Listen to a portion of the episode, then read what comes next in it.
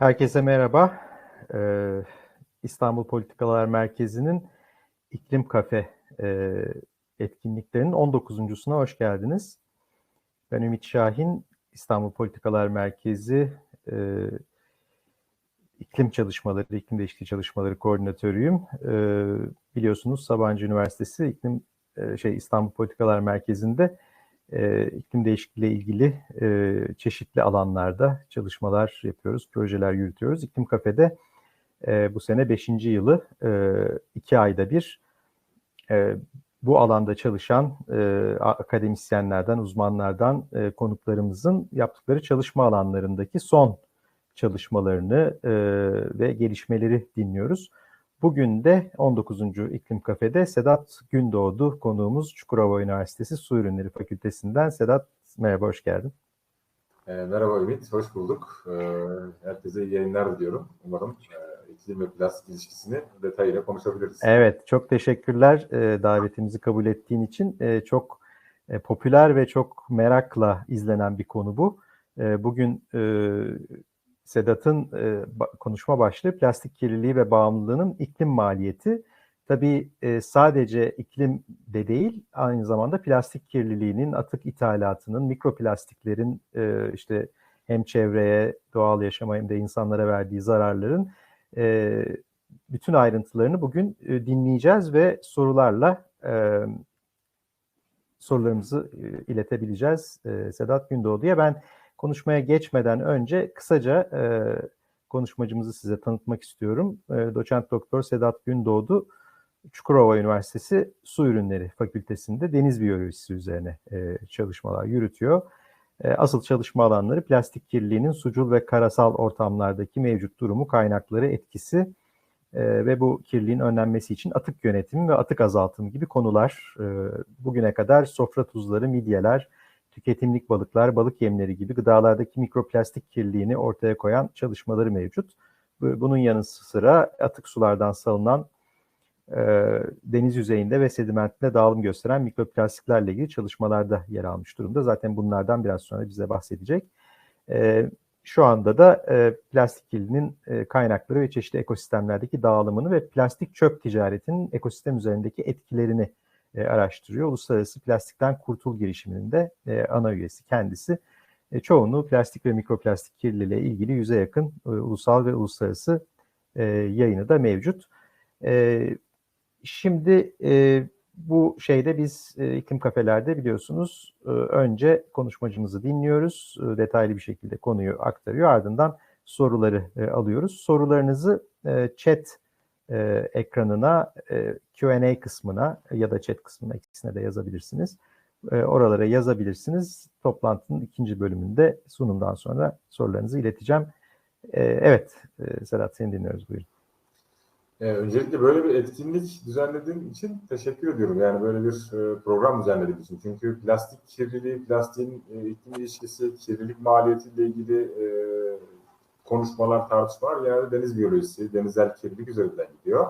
E, dolayısıyla bunun diğer boyutlarının tartışılması biraz eksik kalıyor. Belki bu vesileyle de bu e, eksikliği kısmen de olsa giderebilecek bir e, alan e, oluşturmuş olacağız. E, ben bir sunum hazırlamıştım. Bunu e, buradan paylaşayım hemen. E, evet. E, Şimdi plastik kirliliği, e, iklim krizi ilişkisini kurunca genelde hep böyle yangın, duman e, ve ilişkili faaliyetler üzerinden değerlendiriyoruz. Ama tabii farklı farklı e, bağlamları da var bunun. Buna da bugün biraz değinmeye çalışacağım. Bu üç fotoğraf da Türkiye'den. Bir tanesi e, şu ortadaki fotoğraf e, bir barakanın yandığı yer. Bu bizim çok sıklıkla duyduğumuz geri dönüşüm fabrika yangınlarından bir tanesi.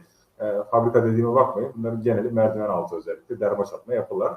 E, sektörün geneli, ekserisi e, bu şekilde faaliyet gösteriyor. Diğer iki görüntüde yine e, yasa dışı e, plastik çöp döküm ve yakım alanları, özellikle plastik atık e, çöp ithalatı ile ilişkili alanlarda meydana gelen, e, getirilen, çıkartılan yangınlar e, bertaraf amaçlı. Bu, bu fotoğraflar aslında bu ilişkinin ne kadar derin ve yakından olduğunu göstermek açısından önemli. Tabii sadece bu değil. Çünkü plastik biliyorsunuz petrolden %99'u petrolden üretilen bir malzeme. Ancak ilk olarak üretildiğinde, keşfedildiğinde ortada petrol yoktu tabii. e, farklı e, kimyasal malzemelerin bir araya getirilmesiyle e, gerçekleştirilen e, denemeler, reaksiyonlar sonucu e, Amerikalı bir e, kimyager tarafından bulunan Bakalit isimli bir e, plastikle başlıyor plastiğin hikayesi. 1900'lerde başlıyor, 1900'lerin başında başlıyor. İlk plastik olarak kabul edilecek plastik aslında bu. Petrol türevi değil e, ama petrol türevi plastiklere yakın özelliklere sahip. E, Keşki de biraz enteresan bir hikaye. E, Keşki'nin e, hikayesi şu, e, plastik e, biliyorsunuz şey bilardo topları artık plastikten yapılma. Eskiden plastikten yapılma değilmiş. Fil dişiymiş. E, gerekli performans sağlamadığı için de e, bunun daha sağlam, e, daha etkili bir hale dönüştürülmesi, bu, bu tarz bir malzemenin geliştirilmesi gibi bir girişim sonucu bu plastik bulunuyor. E, hala da kullanımda bu bakarit isimli plastik. Ancak 1950'ye kadar e, benzer özellikle birçok plastik ortaya konuluyor. Hatta 50'lere gelmeden önce petrolden de plastik elde edilmeye yavaş yavaş başlanıyor e, fosil yakıtlardan. E, ama asıl e, bizim hayatımıza plastiğin girmesi e, 70'lerde oluyor. Son 10 yılda da toplam plastiğin %50'den fazlasının üretildiğini söylemek e, mümkün. Plastik yaygınlaşınca tabii haliyle e, bunun bazı maliyetleri olduğu da e, anlaşılmaya başlıyor. Biz bu maliyetlerin anlaşılmaya başladığı döneme plastosen diyoruz. Yani e, 1950'lerden başlarsa plastik üretimini 1950'lere sabitlersek e, petrol türevi plastikleri, e, 1970'lerde e, ilk plastik kirliliğiyle ilgili yapılan çalışmalarda e, özellikle Atlantik'te ortaya konulan çalışmalarda plastik kirliliği e, ortaya konuluyor. E, dolayısıyla bu dönemi biz antroposen içerisindeki yani kimilerinin son 10 bin yılı, 10 e, bin yılı dayandırdığı, kimisinin endüstri, endüstri devrimine bağladığı antroposen yani insanın doğayı çeşitlendirdiği, şekillendirdiği çağ olarak nitelendirilen Holosan içindeki antroposenin son çeyreği, son çeyreği dediği son 50 yılı e, plastosen olarak nitelendirilebilir. E, plastosenin en önemli özelliği e, plastik hayatın her alanında ve tüm üretim aşamalarının ana domine edecek ma- materyali halinde. Bugün plastiğin olmadığı neredeyse hiçbir sektör, hiçbir tüketim alanı ya da hiçbir üretim alanı söz konusu değil. Bugün 368 milyon tona ulaşmış plastik üretimi. Ama bunun içerisinde tekstil plastikleri dahil değil. Tekstil plastikleri dahil edince bu miktar 450 milyon tonlara kadar çıkıyor. Yani biz yılda 450 milyon ton plastik üretiyoruz. E, tahminde bu miktarın e, yaklaşık e, 1,5 milyar tonlara kadar çıkması böyle bir hedef var plastik endüstrisi. Bunu neden söylüyorum? Çünkü e, biliyorsunuz bu e, fosil yakıttan uzaklaşma e, hedefleri var tüm ülkelerin. Petrol kullanmayacağız, fosil yakıt kullanmayacağız, yakıt olarak kullanmayacağız deniliyor. E şimdi bu kadar fosil yakıt ne olacak? Yakıt olarak kullanılmayınca kendine yeni bir sektör arayacak. Bu sektörlerden biri de plastik sektörü. Dolayısıyla önümüzdeki dönemde plastik miktarının artışı gibi bir durum tehdit söz konusu. Buna dair zaten e, Birleşmiş Milletler üye devletlerinin de bir girişimi var. E, yani bir girişim var diyorum. E, Paris Anlaşması gibi olmaz umarız diyoruz. Çünkü e, Birleşmiş Milletler'in Nairobi'den sonra aldığı karar plastik üretimini de sınırlandıracak bir küresel olarak yasal yaptırımı olan bir e, şey anlaşma imzalanması 2024'e kadar. Bu da bu buna buna dair bir e, prensip kararı alındı. İşte 2024'e kadar bunun metodolojisi belirlenip bir e, taslak hazırlanacak. E, bu konuda çalışan, kirlilik çalışan, plastik kirliliği çalışan akademisyenler de ciddi anlamda, ciddi anlamda e, bu bunun üretimi de kapsaması gerektiğini söylüyor. Aksi takdirde sadece e, tüketime yönelik e, sınırlamaların plastik açısından, kirlilik açısından çok fazla etkili olamayacağını artık anlamış durumdayız. E, bu plastik hayatımıza girdiğinde bu reklamlarla giriyor. Ee, bu bunlar 1960'larda 70'lerde çok popüler oluyor. Amerika'daki Amerika özellikle bu anlamda en önemli e, Amerika ve Avrupa'da sayılabilir ama Amerika'da daha çok oluyor. Bütün e, dergilerde, kitaplarda, kitapların dergilerde, gazetelerde plastiğin böyle işte mankenlerle ya da işte ünlü gruplarla, müzik gruplarıyla falan e, fotoğraflarının olduğu, reklamlarının e, yapıldığı çalışma e, çalışmalar söz konusu. İşte sellofan streç film ya da işte e, genişletilmiş köpük dediğimiz EPS yani pol, polistiren köpük üzerinde e, bu tarz reklamlar yapılıyor ve hayatımızı ne kadar kolaylaştırdığı anlatılıyor bu reklamlarla. E, tabii ama hayatımıza genelde poşet olarak giriyor plastik. En çok pet şişe ve poşet olarak görüyoruz. Plastiğin işte bu e, kömür, doğalgaz ve petrolden üretilme e, aşaması bu. Çok komplike bir reaksiyon sisteminden bahsediyoruz. Bir reaksiyondan bahsediyoruz burada üretim, üretim sisteminden ve her aşamasında ciddi anlamda bir sera gazı e, emisyonu söz konusu. Sadece üretim aşamasında değil, üretildikten sonraki e, son ürün, son kullanıcı ürünlerinin oluşturulmasında bile ciddi anlamda e, sera gazı salımı söz konusu. Bir de bunlar e, kıtalar arası dolaşımı en yaygın olan malzemelerden biri çünkü e, birçok ülkenin petrol kaynağı yok ve plastik üretiyor. Türkiye gibi mesela Avrupa'nın en fazla plastik üreten ikinci ülkesi ama petrol kaynağı olmadığı için bütün plastik ham maddesinin neredeyse %80-90'ını e, başka ülkelerden e, ithal ediyor. Dolayısıyla böyle bir e, ithalat kaynaklı ve yine ihracat kaynaklı da bir e, emisyon söz konusu diyebiliriz. Zaten plastiğin yaşam döngüsü analizlerinde de e, bunlar da e, dikkate alınmaya başlandı. E, burada zaten bununla ilgili yapılmış bir çalışma var. Sierr'in yaptığı bir çalışma bu.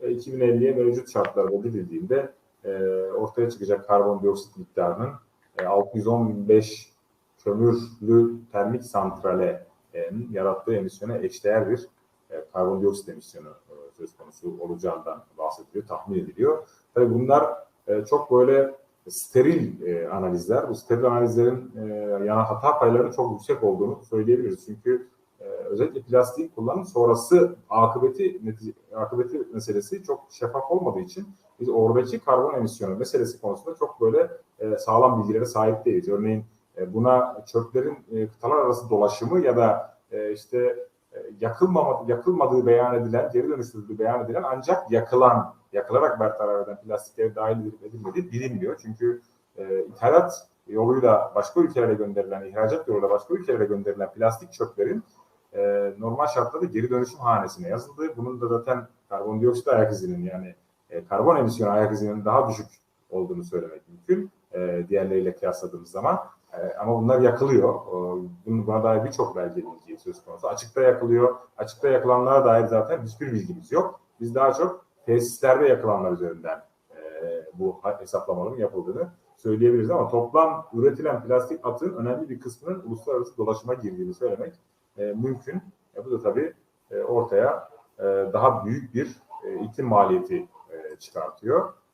Bakın burada sadece bertaraf meselesi değil, üretimle ilgili e, şey e, karbon emisyonu yani sera gazı emisyonu ile ilgili Ohio e, nehrinin olduğu bölgedeki petrokimya endüstrilerinin e, karbon ayak izine e, dair bir harita düzenlenmiş ve çok ciddi bir e, karbondioksit emisyonu olduğunu bu, bu petrokimya endüstrisine ait e, fabrikaların söylemek mümkün.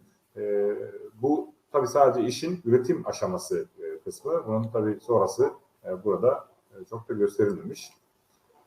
E, plastiğin tabii e, az önce bahsettiğim iklim yani o life cycle'ındaki ya yaşam döngüsündeki iklim maliyeti e, çıkartılmasından e, açıkta boşaltılıp yakılmasına kadar ki tüm süreci kapsıyor ve her aşaması çok önemli miktarda kirlilik hem toksik kim, kimyasal kirlilik hem fiziksel yani parçacık kirliliği hem de e, karbondioksit bağlamında bir kirlilik yaratıyor. 1'e 2 oranı söz konusu. Yani bir birim plastik yakınca iki birim ya da işte üç birim o da plastiğin tipine göre e, karbondioksit salımı söz konusu bu yakma faaliyetlerinde. Dolayısıyla e, toplam üretilen plastik çöpün de e, büyük çoğunluğunun yakılarak bertaraf edildiğini düşündüğümüzde 1900'lerden, 1950'lerden itibaren e, nasıl bir e, kirlilik ve iklim maliyeti olduğunu az çok e, tahayyül edebiliriz. Şimdi biz sadece yakmak üzerinden konuşuyoruz ama plastiğin kirlilik boyutu var, mikroplastik boyutu var. E, çünkü 1950'lerde plastik üretilmeye başladıktan sonra hemen ardından e, özellikle kuşların midesinde yani 1950'lerde yaygın üretilmeye başladıktan sonra hemen ardından kuşların midesinde plastik parçacıklar olduğu çeşitli araştırıcılar tarafından başka amaçla yapılan çalışmalarda rapor ediliyor. Yani e, kuşun e, beslenme davranışı, habitatı ya da işte e, üreme alışkanlıkları, üreme davranışları araştırılırken ölü kuşlar üzerinden yapılan çalışmalarda e, midelerinde ciddi anlamda mikroplastik, işte kauçuk ve benzeri partiküllerin olduğu tespit ediliyor. Kanada'da işte e, farklı ülkelerde, Avustralya'da ya da Amerika'da, e, Grönland'da falan e, bu tür çalışmaların ciddi anlamda bir e, plastik kirliliğinin izine rastlanılmasına rastlanılması gibi bir durum söz konusu. Buna dair çok sayıda yayın var ama bunların hiçbiri plastik kirliliğini raporlamak için yapılmış çalışmalar değil. Sonra tabii bu ilk böyle bizim de böyle milat diye kabul ettiğimiz bir çalışma yapılıyor. 1972'de Science dergisinde yayınlanıyor. Yayınlandığı e, çalışmanın yapıldığı yer tam olarak şey e, Sargasso Denizi. Sargasso Denizi de Jules Verne'in kitabında Denizler Altında 20 Bir Fersah kitabında detaylıca anlattığı yani 1870'lerde yazılmış kitapta detaylıca anlattığı bir e, de, debris dediğimiz yani doğal debris. E, debris dediğimiz döküntü yani işte çeşitli organik maddelerin, e, bitkilerin, hayvanların ölülerinden, ölü materyallerinden oluşan debrislerin biriktiği bir alan var. Sargasso Denizi'nde akıntı dinamiklerinden kaynaklı. Dünya üzerindeki okyanuslardaki e, beş büyük girdap dediğimiz alanlardan bir tanesi bu. Burada e, o zaman işte Jules e, şeyi tahayyül ediyor, anlatıyor orada. Diyor ki işte burada çok ciddi e, organik maddeler var. Çeşitli hayvan kalıntıları, bitki kalıntıları, ağaçlar, bunlar bunlar. E, gemisini geçiremiyorlar oradan alttan geçiriyor, geçirmek zorunda kalıyor ki takılmasın diye. Aynı noktada, aynı bölgede, aynı denizde 1972'de bir araştırma yapılıyor ve araştırmada bakın burada gördüğünüz plastikler, onların bu baştaki üç tane yuvarlak ham plastik. Yani daha plastik üretilmemiş. Ve mikroplastik partiküller o zaman ilk olarak e, kirletici olarak denizel ortamlarda varlığı ortaya konuluyor. Hatta o çalışmada böyle giderse denizlerde ciddi bir kirlilik riski, kirlilik problemiyle karşı karşıya kalacağımıza dair bir e, uyarı da yapılıyor bu dergide. E, ama bu 72'de yapılan çalışmadan sonraki ilk bu anlamdaki geniş kapsamlı çalışma 2000'lere denk geliyor. Yani aradan geçen 20-30 yıllık süreçte e, bilimsel yani kirlilik e, daha çok ağır metal ya da diğer endüstriyel kirlilik çalışmalarına yöneliyor. Ancak plastiğin de e, bu kirleticilerden biri olduğu e, 2000'lere gelindiğinde anlaşılıyor. Ondan sonra da çok kapsamlı çalışmalar e, yapılıyor. Bakın yapılan çalışmalarda dünya üzerindeki e, birikim alanlarına bakılıyor. E, mikroplastiklerin farklı araştırıcılar tarafından yapılan modellemelerde yani hepsinde benzer yerlerde ciddi bir birikim olduğu söyleniyor. Bunların hepsinin ortak özelliği e, girdap bölgeleri olması, okyanus girdap bölgeleri olması. E, okyanus girdap bölgelerinin en fazla plastik birikim alanları olması da gayet beklenen bir e, durum. Çünkü bu bölgeler e, bütün yüzen materyallerin bir şekilde o girdap içerisinde buluştuğu alanlar. Ancak burada dikkat çeken bir başka nokta daha var. Özellikle bu Lebreton'un modelinde, ikinci ve üçüncü modelde yani Van Sebil ve Lebreton'un modelinde e, Akdeniz ciddi anlamda kırmızı renkli e, dolayısıyla biz Akdeniz'e 6. girdap alanı diyoruz kirlilik açısından. 6. büyük girdap alanı. Çünkü Akdeniz'in kıyısında yaklaşık 500-600 milyonluk bir nüfus hareketliliği var. E, turistik faaliyetleri de sayarsak. E, bir de bunun yanında çok ciddi endüstriyel faaliyetler ve çok yoğun bir gemi trafiği var. Çünkü e, biliyorsunuz Kızıldeniz'le beraber, Süveyş Kanalı ile beraber önemli bir gemi e, rotası haline geliyor. Çin'le, e, Hindistan'la Avrupa ve Amerika arasındaki e, ticari faaliyetlerde Özellikle bu tarafta çok ciddi bir e, rota. E, dolayısıyla bu bölge önemli bir kirlilik alanı. E, buradaki devletlerin büyük çoğunluğunda ne yazık ki özellikle e, kuzeydeki, e, pardon, şey, güneydeki devletlerin büyük çoğunluğu yani Kuzey Afrika e, Mağrip bölgesinin e, devletlerinin büyük çoğunluğunun atık yönetim altyapısı e, çok da e, iyi değil. Türkiye'de dahil Avrupa ülkelerinin de yine benzer şekilde İspanya, e, İtalya ve Yunanistan gibi ülkelerin ve diğer Balkan ülkelerinin atık yönetim alt, altyapıları e, yeteri etkinlikte değil. Dolayısıyla bu da Akdeniz'i 6. büyük plastik birikim alanından biri haline getiriyor. Bu birikim alanı değil aklınıza ada gelmesin. Çünkü deniz çok geniş bir alan olduğu için buradaki plastik çöpler belli alanlarda lokalize oluyor ama işte deniz dibine çöküyor, çöp plastik olarak buluşuyor. Bazen akıntı halinde, toplu halde yüzebiliyor. İskenderun Körfezi'nde biz bunu çok görüyoruz zaman zaman. Bu plastikler bir akıntı şeklinde körfez içerisinde e, hareket ettiklerini bariz bir şekilde bazen görebiliyorsunuz ama bazen de göremiyorsunuz. Çünkü dalga dinamiği, akıntı dinamiğiyle doğrudan ilişkili bir fenomenden bahsediyoruz. Akdeniz'e biraz daha detaylı bakacak olursak burada e, temel çöp, yani plastik çöp girdi alanlarının insan faaliyetlerinin yoğun olduğu büyük şehirlerle yani mega kentlerle doğrudan ilişkisi olduğunu görebiliriz. Yine benzer şekilde bu mega kentlerin yanında e, nehir yataklarının, nehir girdilerinin olduğu alanlarda mesela Nil Deltası gibi e, Nil, Nil, Nil'in olduğu girdiği alan Nil Nehri'nin ya da işte Seyhan Ceyhan Asya nehirlerinin olduğu gibi ya da Büyük Menderes'in olduğu bölge küçük bir kırmızılıkta biraz daha büyütünce çok belli oluyor. Atina, gibi ya da daha yukarıda e, yine Balkan ülkelerinin olduğu bölgelerde e, gördüğümüz yine nehir girdilerinin ve şehirlerin olduğu alanlarda işte Viyana'da, e, Roma'da ya da işte Sicilya kıyılarında, e, Barcelona'da, Marsilya'da ya da işte e, daha İspanya'nın daha alt kesimlerinde ve diğer Kuzey Afrika kıyılarında yine yoğun nüfus faaliyetlerinin olduğu, turistik faaliyetlerinin olduğu alanlarda ciddi bir kırmızılık olduğunu görmek mümkün. Bunlar yüzen plastik çöplerin yoğunluğu. Bu ilk fotoğraf, ilk harita. İkincisi deniz dibine çökmüş plastiklerin haritası. En sondaki de sahile vuran harita. Sahile vuran plastik çöplerin. Günlük kilometreye başına vuran plastiklerin haritası. Burada kırmızıyla ifade edilmiş ama bir noktaya kırmızı renk yetmemiş ve mora geçmişler. İşte o bölge Doğu Akdeniz bölgesi. Yani bizim Adana, Mersin, Hatay kıyılarının olduğu alan Kilikya basını dediğimiz Kuzeydoğu Levant Denizi bölgesi. Bu bölgenin çok talihsiz bir durumu var. E, bu talihsiz durumun e, şöyle özetleyebiliriz üç ana başlıkta. Birincisi e, diğer Kuzey e, Afrika ülkelerinden ya da Mısır'dan yani, yani Suriye'den, Lübnan'dan denize doğrudan boşaltılan bütün çöpler, plastik çöpler yüzerek akıntıyla bizim kıyılarımıza kadar geliyor. Bugün işte Hatay'da, Samandağ'da ya da Adana kıyılarında e, ufak bir gezinti yaptığınızda bunu kolaylıkla görebiliyorsunuz. Öyle ki Libya'dan bile e, gelen hatta e, gemilerle başka ülkelerin e, de attığı çöpler açık denizde olduğu gibi akıntı dinamiği nedeniyle buraya kadar gelebiliyor. Bu birinci neden. İkinci neden e, en çok e, çöp taşıyan, Akdeniz'e en çok plastik çöp taşıyan iki nehir bu bölgeye veriliyor. Seyhan ve Ceyhan nehirleri. Bu nehirlerin iki önemli özelliği var.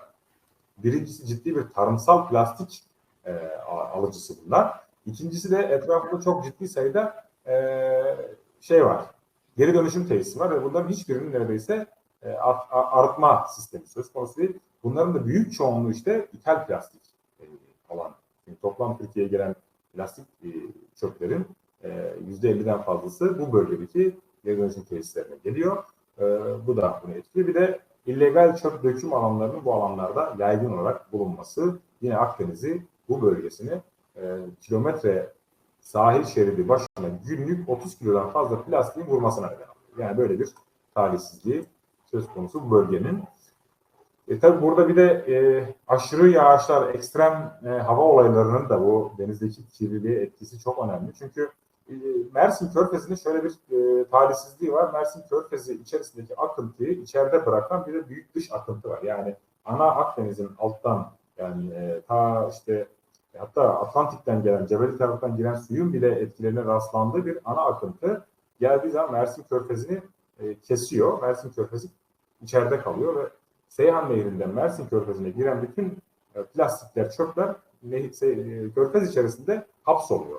Dolayısıyla e, zaman zaman biz e, Mersin'de yaşayan insanlardan özellikle şu mevsimde sahile e, kilometrelerce hat boyunca genişliği yer yer bir metreyi bulan e, hat boyu plastik, e, mikroplastikleri kıyıya vurduğuna dair e, resimler, fotoğraflar, şeyler alıyoruz. Biz buna dair bir çalışma gerçekleştirmiştik. 2017'de bu çalışmada biz sel felaketi yaşanmış. Ciddi bir yağış olmuştu o zaman. Hatta son 50 yılın belki 100 yılın en büyük yağışlarından biriydi.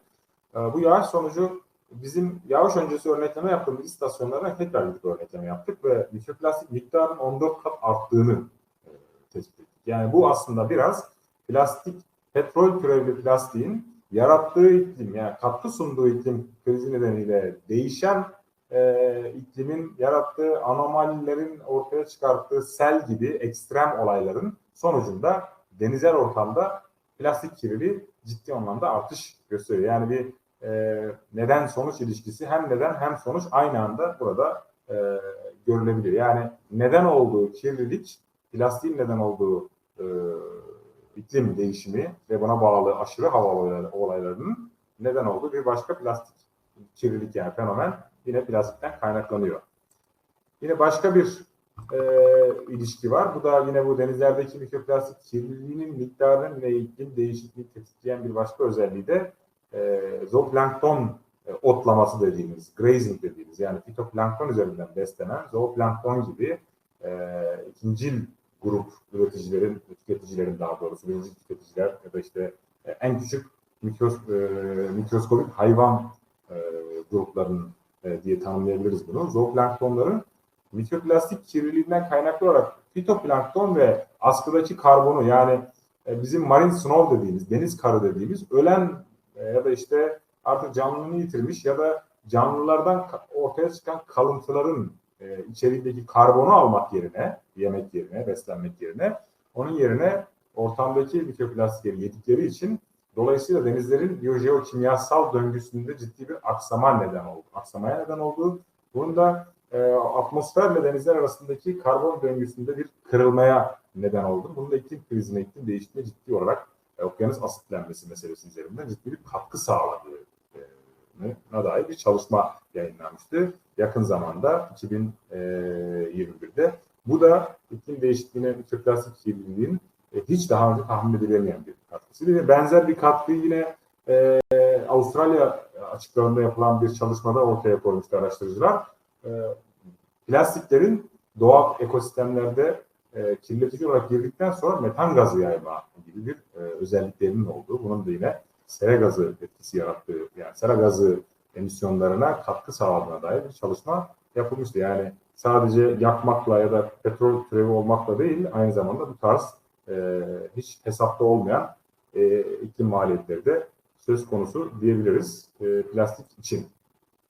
Peki böyle giderse ne olacak? Böyle giderse e, kendi çöpümüzde boğulacağız açıkçası. Çünkü niye? E, şimdi geri dönüşüm gibi e, başarısız ve fiyasko e, çözüm önerilerinin e, baskın başat olduğu bir atık yönetim altyapısı modelinin tüm dünyada özellikle endüstri tarafından pohpohlanması sonucu e, ne yazık ki biz bir hayal kırıklığıyla uzun kısa zaman kısa süre içerisinde e, karşılaşacağız. Avrupa Birliği'nin de bazı plastik malzemelerin, ambalaj malzemelerinin %30 geri dönüştürülmüş malzemeden yapılması gibi kararları ne yazık ki önümüzdeki dönemde farklı problemleri de görmemize neden olacak. Hem sağlık açısından hem de e, kirlilik açısından. E, dolayısıyla her ne kadar biz bütün çöpleri bile geri dönüştürsek e, çöp miktarındaki azalmayı sağlayamıyoruz. E, böyle bir durum e, söz konusu. E, geri dönüşüm neden yanlış çözüm? Larry Thomas e, diye bir Amerikan plastik endüstrisinin e, topluluğunun temsilcisi başkanı, eski başkanı e, bir radyo programına katılıyor Amerika'da, e, ulusal Amerikan Ulusal Radyosu'na. E, orada şöyle bir şey söylüyor. Diyor ki eğer ki biz diyor e, geri dönüşümün gerçekten işe yarar bir çözüm olduğunu insanları ikna edersek o zaman insanlar tüketmeye devam eder diye bir söz söylüyor. E, çünkü biz biliyoruz ki bu sembollerin yani bu geri dönüşüm okunun yeşil nokta denilen, green dot denilen noktanın şeyin iki mimarı var. Birisi Amerika, birisi Almanya. E, her ikisi de ne yazık ki bugün e, plastik çöplerle ilgili yaşadığımız temel problemin ana kaynakları. Almanya özellikle e, Uzak Doğu Asya'yı e, ciddi anlamda plastik çöplerle e, domine ediyor. Türkiye'de dahil olmak üzere. E, Amerika'da Afrika'yı ve e, Latin Amerika'yı ciddi anlamda plastik çöplerle e, e, boğuyor. E, her iki ülkede bu maliyetten kaçınmak için e, bu tarz e, ilizyonlar, e, yeşil badana dediğimiz ya da yeşil sahtekarlık da diyebiliriz. Daha böyle amiyane bir tabirle e, yöntemlerle insanlara geri dönüşüm bir çözüm olduğu ortaya koyuyor. Tabii geri dönüşüm e, sadece bu yüzden değil. Neden e, geri dönüşüm çözüm değil? Çünkü bugüne kadar üretilen bir kere geri dönüşüm kavramında şöyle bir sıkıntı var. Geri dönüşüm diye ifade edilen bütün dönüşüm faaliyetleri aslında downcycling. Yani recycling değil de aşağı yönlü. Yani kalitesi kaybolmuş. E, bir daha geri dönüşemeyecek olan ve sonsuza kadar ya yakılması ya da gömülmesi gerekecek gereken plastiklere dönüşüyor olması. Dolayısıyla bugüne kadar zaten üretilen toplam 10 milyar plastiğin e, 7,5 milyar ton çöp olmuş, kullanılmış ve atılmış ve bunun sadece yüzde ikisi layığıyla geri dönüşmüş. Yani ortada e, hiçbir işe yaramayan bir çözümden bahsediyoruz. Yani e, plastiğin kendi kendine doğada yok olmasının oranı bile daha e, yüksek e, geri dönüşümle geri kazanılan orandan o kadar başarısız bir yöntemden bahsediyoruz. E, tabii bu da ortaya geri dönüşümün aslında çözüm olmadığını, bundan vazgeçmemiz gerektiğini çünkü mevcut teknolojik gelişim, teknolojik bilgi düzeyimiz ki e, malzemenin kendi doğal karakterinden kaynaklı e, olarak e, plastiğin e, geri dönüşümünün çok daha faydalı bir model olmadığını ortaya koyuyor.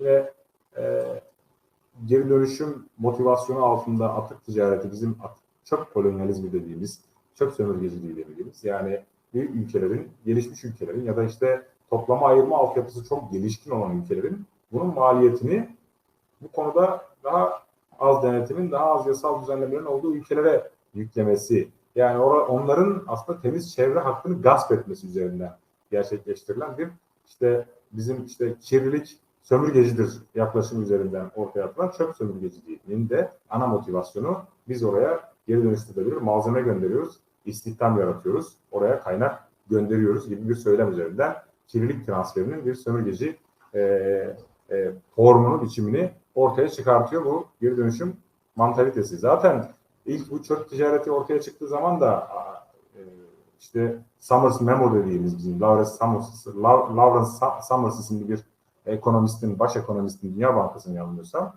e, sızan iç yazışmalarından da anlıyoruz Dünya Bankası'nın. Diyor ki o zamanki şeyde yani gelişmemiş ülkelerin ya da az gelişmiş ülkelerin sağlıklı bir çevre ve ilgili dertleri yok. Dolayısıyla biz çöplerimizi oraya gönderebiliriz atıklarımızı. Zehirli zehirsiz fark etmez. E, bu da aslında bu işin sınıfsal ve e, sömürgeci karakteri hakkında ciddi bir e, done e, bizim için. Yine bak burada çok ilginç bir görüntü var. Şimdi bu mekanik geri dönüşüm denince aklımıza hep mekanik geri dönüşüm geliyor. Çünkü önemli bir kısmı mekanik olarak yapılıyor.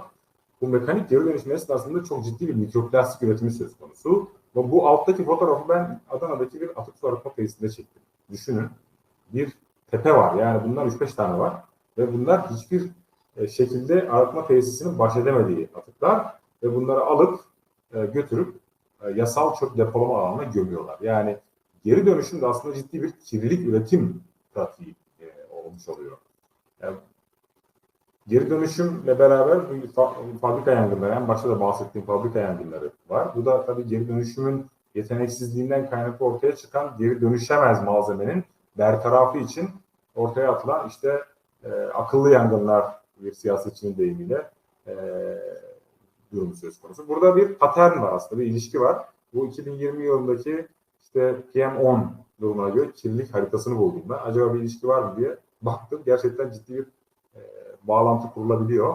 Belki renklendirme biraz daha iyi yapılsaydı e, şu e, yangın haritasının yoğunlaştığı, yangınların yoğunlaştığı bölgelerde işte işte Dünya Sağlık Örgütü'nün limitlerinin de Türkiye limitlerinin de aşıldığı alanların yoğunlaştığını görebiliyoruz. İşte Manisa, İzmir alanı, İstanbul, Sakarya, Kocaeli bölgesi, e, Adana, e, Maraş, e, Antep ve Adıyaman bölgesi yangınların da en çok yoğunlaştığı e, bölge olarak burası söylenebilir. Bir de yukarıda Samsun var. Yine Samsun'da benzer şekilde. Tabii Türkiye'nin genelinde ciddi bir şekilde söz konusu tabii ama bu e, paterni ölçmek açısından önemli bir done sağlayabilir. Çünkü geri dönüşümle beraber ortaya çıkan bu yangın fenomeni hem hava kirliliği, hava kalitesi açısından da ciddi bir e, maliyet ortaya çıkartıyor.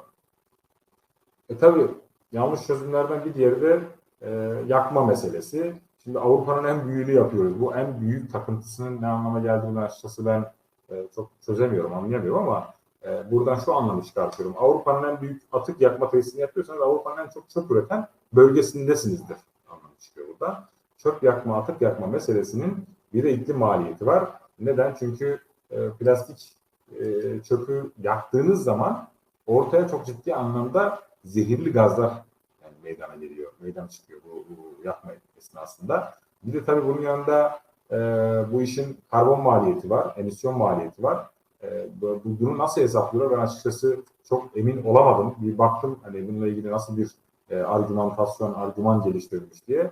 E, çok böyle e, anlaşılır bir şeylerle karşılaştığımı söyleyemem ama e, benim e, işin kül ve ortaya çıkan kül ve e, yakma sırasında e, özellikle çoğunluk plastik olan çünkü atık yakma tesisine hiçbir şekilde geri kazanılamayan atıklar geri gönderilmesi lazım. Öyle olması lazım. Ama siz e, kompostlanabilir olan e, ya da biyomekanizasyonla e, dönüştürülebilir olan organik evsel atıkları da buraya gönderirseniz karma karışık bir atık yakma stratejisi belirlemişsinizdir. Bunun adına atık yönetimi değil, atık idaresi denir. Yani idare etmek için siz kolay çözüm bulmuşsunuzdur. Yani buradaki e, temel mevzumuz o aslında. Çünkü bu tesislerde e, çok ciddi anlamda e, zehirlilik eşdeğerliliği çok yüksek düzeyde olan dioksin ve furan gibi gazlar işte kalıcı organik kirleticilerin e, yayılması söz konusu. İyi bir filtre kullanılsa bile bunlar olduğu gibi küle hapsediliyor. Ama Külü ne yapacaksınız? Mesela Almanya'da da çok yakılıyor. Plastik çöplerinin %50'sini yakıyor Almanya. Geri kalanını da gönderiyor. O %50 yaktıktan sonra ortaya çıkan külü götürüp eski kömür madenlerine gömüyorlar. Yani e, şimdi Türkiye'de de e, böyle bir girişim yapıyorsa buradan çıkan kömürü bir yerlere gömmeniz gerekecek. Yani e, çünkü bir işe yaramıyor. Bir, bir faydası yok. Bir, bir, bir, bir, bir anlamı yok. Kullanılamıyor. Kullanılsa bile o zehirli kimyasal başka bir yere transfer etmiş olacaksınız. Dolayısıyla e, böyle bir handikap var. Bir de eğer ki bu kadar büyük atık yapma testleri yaparsanız bütün atık yönetim altyapısını yakmaya endekslersiniz. Burada senin dünkü toplantıda bahsettiğin bu sıkışma, karbon sıkışması mı demiştiniz? Ben hatırlayamadım ama ona e, da aslında biraz e, bağlantısı var. Hani bütün Karbon kilitlenmesi. karbon kilitlenmesi. Ya burada da aslında çöp yapmaya kilitliyorsunuz bütün sistemi. Atık Evet. azaltım stratejisi belirle, belirleyemezsiniz. Kaynağını da ayıramazsınız artık. Çünkü yapıyorsunuz ne de olsa. Ayırmaya gerek bile yok dersiniz. Çünkü e, amaç e, zaten bertaraf etmekse e, bu şekilde de bir bertaraf söz konusu. Burada zaten e, bir de atıktan türetilmiş yakıt da o da son dönemlerde çok yaygın. Atıktan türetilmiş yakıt da bir fosil yakıt biçimi. Yani buna çevreci demek zaten konuyu hiç bilmemekle e, eşdeğer. Ya plastik fosil kaynaktan üretiliyor bir fosil kaynak. Onu alıyorsunuz siz yakıt üretiyorsunuz. Çevreci yakıt diyorsunuz. Kaldı ki e, atıktan türetilmiş yakıtta şöyle bir handikap var. E, eğer çok temiz bir plastik ya da çok şey, temiz bir malzeme değilse oradan üretilen yakıtın içeriğindeki e, emisyon değerleri hani emisyon sınırları limitleri var. Ülkelerin belirlediği, belirlediği. Onları karşılayamayabiliyorsunuz. Dolayısıyla bunları ucuz yakıt diye pazarlarsınız ki e, yani şimdi Türkiye'de buna dair düzenlemeler, e, kontroller çok böyle e, haklı verilerek yapıldığını ben düşünmüyorum. Dolayısıyla hem tüm üretim aşamasında ortaya çıkan karbondioksit, e, sera gazı maliyetini bir kenara bırakın. Onun üstüne bir de bir fosil yakıt olarak e, plastikten üretilmiş, atıktan üretilmiş, üretilmiş yakıtı ekleyin. E, ortaya tamamıyla bir fosil yakıt bağımlı çıkıyor. Yani plastik atıktan yakıt türetmek, türetmek e, çok böyle e, matah bir mesele değil.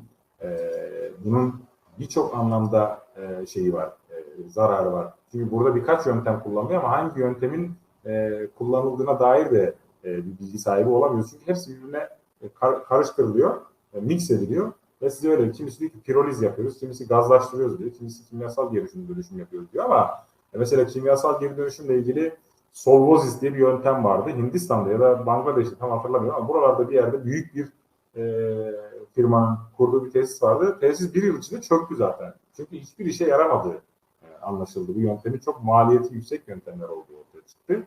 Çünkü bunların ikame maliyeti de yani bu tesislerin sürdürülebilirliğini sağlayacak bakım onarım maliyetleri de zaman içerisinde çok çok çok yüksek olduğu için Amerika'da mesela her yıl 8-10 tanesi kapanıyor e, bu tesislerin. Çünkü e, kazancıyla götürüsü arasında ciddi anlamda bir uçurum söz konusu. Ne yapmalıyız? E, ne yapmalının ana cevabı hem plastiğin üretimini durdurmak, üretimini azaltmamız lazım. Yani en önemli çözüm bu. Kaynağı musluğu kapatmazsak dolayısıyla e, ortaya çıkan sonucu sonuç üzerinden bir şeyler e, şekillendirmek çok e, da şey oluyor. Buna dair bir Science dergisine bir e, yazı göndermiştik. Geçtiğimiz ay e, bir ay olmadı daha doğrusu. iki hafta önce yayınlandı. E, bu özellikle Birleşmiş Milletler'in e, plastik anlaşmasının üretimi de kapsaması gerektiğine dair çağrı e, yaptık. Oldukça yankı uyandırdı bu. E, bu tartışmalarda üretimin de azaltılması artık dikkate alınacak bir e, meseledir diyebiliriz. Benim e, anlatacaklarım bu kadar. E, teşekkür ediyorum. Çok teşekkürler e, Sedat. Gerçekten çok kapsamlı bir şekilde e, sorunun e, çerçevesini çizdin. Ama benim tabii bir sürü sorum var, e, bir sürü notum var. Çok beğenmediğim noktalar da var aralarında. E, izleyicilerimizden de sorularını yazılı olarak e, iletmelerini tekrar hatırlatayım. E, izleyicilerimizin sorularına geçmeden önce de ben birkaç notum var. Onlarla beraber ilk bir iki sorumu iletmek istiyorum. Ee, birincisi e, senin en başta verdiğin plastik üretiminden kaynaklanan karbon daha doğrusu sera gazı emisyonu yaklaşık 0.84 gigaton gibi bir şeydi galiba değil mi 2019'da?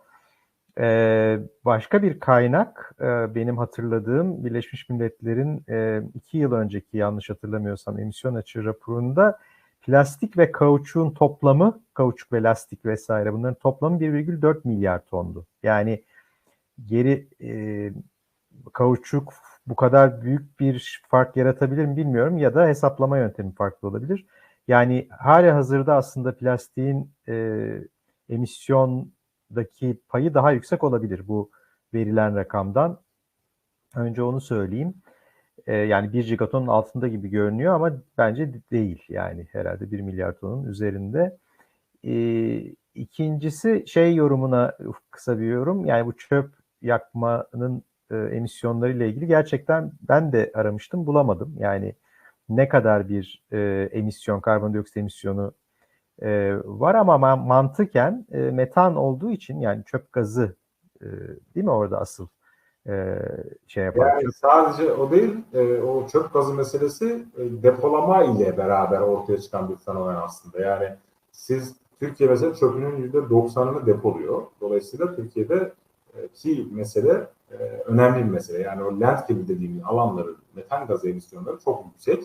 Ancak buna dair bir hesaplama yok. Yani e, ama e, yani çöp gazıysa yakılan e, metanla aşağı yukarı yani doğal gazla aşağı yukarı aynıdır herhalde diye düşünüyorum. Yani çok çok farklı olması beklenir mi bilmiyorum. İşte onunki de yaklaşık 1 kilowatt saat elektrik için metanın yani doğal gazın e, neydi? Yaklaşık 440 e, gram falandı. E, 500 grama kadar da çıkabilir. Herhalde o civardadır. Yani fosil yakıtlardan düşük olmasını beklememek lazım tahmin ediyorum.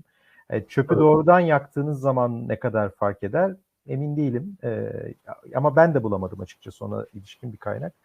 E, aramıştım. Ee, burada pardon e, plastik dediğimiz şey tek böyle tekil yeknesak bir malzeme olmadığı için yani tabii.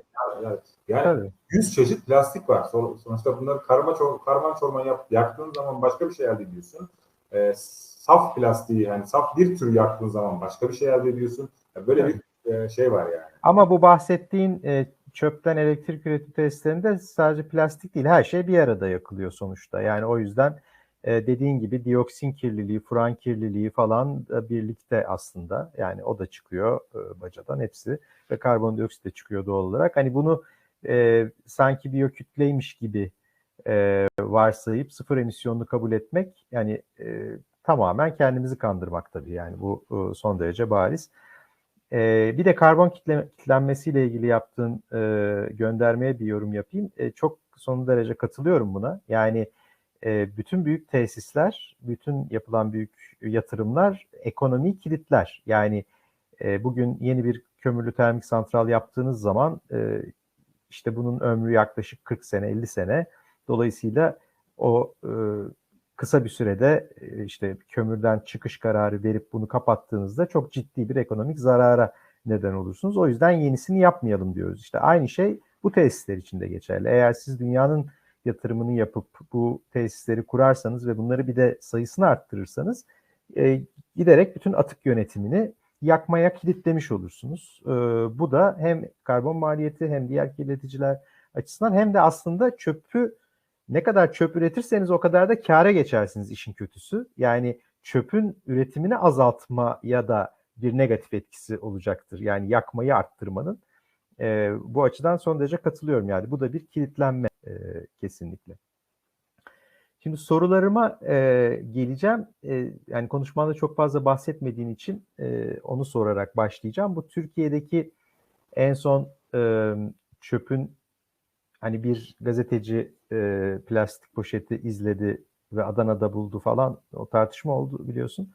E, onun hikayesi nedir? Yani yani şöyle sorayım soruyu aslında sadece onu sormuyorum. Hani Türkiye'deki bu atık ithalatının ekonomi politiği nedir? Yani niye bu kadar e, atık ithalatı diye bir ekonomi oluştu Türkiye'de bu kadar kısa bir sürede? Bize kısaca bundan da biraz bahsedebilir misin ve bunun maliyeti, bedeli ne olacak bize? Şimdi bu atık ithalatı meselesi Türkiye'nin e, bu sektöre e, dahil olması aslında Çin'in yasayla beraber artıyor. Normalde Çin'e gidiyor bütün çöpler. E, Çin dünyadaki üretilen plastik atıkların neredeyse e, yüzde 60, 70 hatta 80'ini alıyordu. Ne yapıyordu derseniz e, Türkiye şu anda ne yapıyorsa Çin'de onu yapıyordu. E, orada da bu tarz e, gürültüler kopuyordu. Çin'de Türkiye'nin çok çok daha ötesinde bu ithal çöplerle kirlenmiş alanlar söz konusuydu hatta. E, artık Çin bir de hani bu kalitesiz oyuncak, kalitesiz eşya e, algısı var ya Çin'le ilgili. İşte onun temel nedeni buydu aslında. Çin bunu yıkmak istiyordu. Çünkü Çin artık kaliteli ürün üretme stratejisi verilmiş. Yani teknolojiyi, bütün teknolojiyi aldı, kendi teknolojisini geliştirdi. Artık bizim sizin çöpünüze ihtiyacımız yok diye bir karar aldı ona. Yeşil Green Fence diyorlar buna zaten. Chinese Sword diyorlar. Kimisi işte Çin kılıcı deniyor. Ee, hatta öyle bir karar aldı ki daha da bir adım öteye götürdü.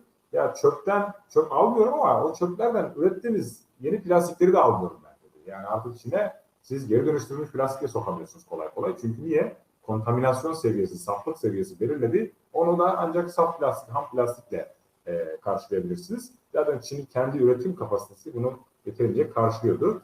Türkiye niye girdi buna? E, şimdi burada bir alan var. E, böyle bir fırsat kapısı var. Biliyorsunuz her kriz kendi fırsatını doğurur, yaratır. Bu krizi fırsata çevirdi e, birçok e, yatırımcı. Ya, işte kendi ülkenin kendi içindeki plastik çöpleri alan, toplayan, plastikleri toplayanlar bir anda ondan vazgeçtiler. Daha diye buraya yöneldiler. Üstüne para alanlar oldu. Yani e, şimdi şöyle düşünün. Bir konteyner gönderiyorlar buraya. Konteynerin ön tarafına bir balya, iki balya temiz plastik koyuyorlar. Arka taraf çöp. Şimdi adam diyor ki e, ön balya için sana 100 dolar öderim ama geri kalan için senden 200 dolar isterim diyor. Yani böyle bir garip bir ticaret ilişkisi gelişmeye başladı. E, bu en sonunda yılda 700 bin ton hatta bunu işte e, kayıtlara girmeyenler de dahil olmak üzere 1 milyon tona kadar ulaştığını söylemek mümkün. İşte bu e, çöpün izlediği rota da çok ilginç bir e, rotaya denk geliyor. Çünkü e, İngiltere'den çıkıyor, Almanya, Hollanda'ya, Hollanda'dan Almanya'ya, Almanya'dan Polonya'ya, Polonya'dan Türkiye'ye bu bu işin e, şeffaflığın ne kadar eksik olduğunu, çöpün dolaşım rotasının aslında öyle ham madde transferi falan olmadığını, e, işte bir yerde karışık çöpün ayrıştırıldığını, içinden işe yaramayanları başka ülkelere gönderdiğini buradan görüyoruz. Neden Polonya'ya gidiyor? Çünkü Polonya'da İngiltere'nin e, kriminal bir şirketinin olduğu bir yer var. Eurocay diye bir şirket. İngiltere bunu kovuyor ülkeden. O da gidiyor Polonya'ya yerleşiyor. Dolayısıyla İngiltere'de bu işi yapanların hepsinin bağlantısı bu şirket üzerinden olduğu için onlar oraya göndermeye devam ediyorlar. Aynı şekilde Almanya'ya gidiyor. Almanya'dan da ya şey gibi düşünün. Kümülatif olarak geliyor. Arta arta Polonya'ya gidiyor. Oradan da kalanların bir kısmı Türkiye'ye, bir kısmı Malezya'ya ya da farklı ülkelere e, gönderiliyor. Bunun e, karlı karlılığı konusunda bazı e, şeyler var. E, bakış açıları var. Mesela e, alan için çok karlı bu iş. E, çünkü üstüne para aldığı da oluyor. E, 10 birimlik şeye ödemesi gereken 1000 birimse 1000 liraysa e, bunun sadece o, e, gelen malzemenin kalitesizliğinden dolayı daha düşük bir para ödeyerek içerisinden işe yararlarını alıp satsa bile o maliyeti çok çok fazlasıyla karşılıyor. Çünkü ihtiyaç var. Çünkü plastik ekonomisi e, büyütülen bir ekonomi, büyüyen bir ekonomi ve sürekli bir plastik ihtiyacı var ve bunun bir şekilde karşılanması gerekiyor. E, siz e, bu, bu yolla karşıladığınız zaman da kar ediyorsunuz. Üstüne üstlük de çevreci diyorsunuz, etiketi yapıştırıyorsunuz, geri dönüştürülmüş diye bir birime satacağınızı on birime satıyorsunuz. E, böyle de bir karlılığı var. Hani e, bu bağlamda değerlendirildiğinde alan için çok karlı, getiren için çok, gönderen için de çok karlı. Gönderen de şundan dolayı kar ediyor. E, gönderen şöyle yapıyor. Ben bunu burada bertaraf edersem bunun maliyeti bana 10 birim. Ama ben bunu bir birime Malezya'ya, Türkiye'ye gönderirim. Onu da yazarım kendi haneme geri dönüşüm diye.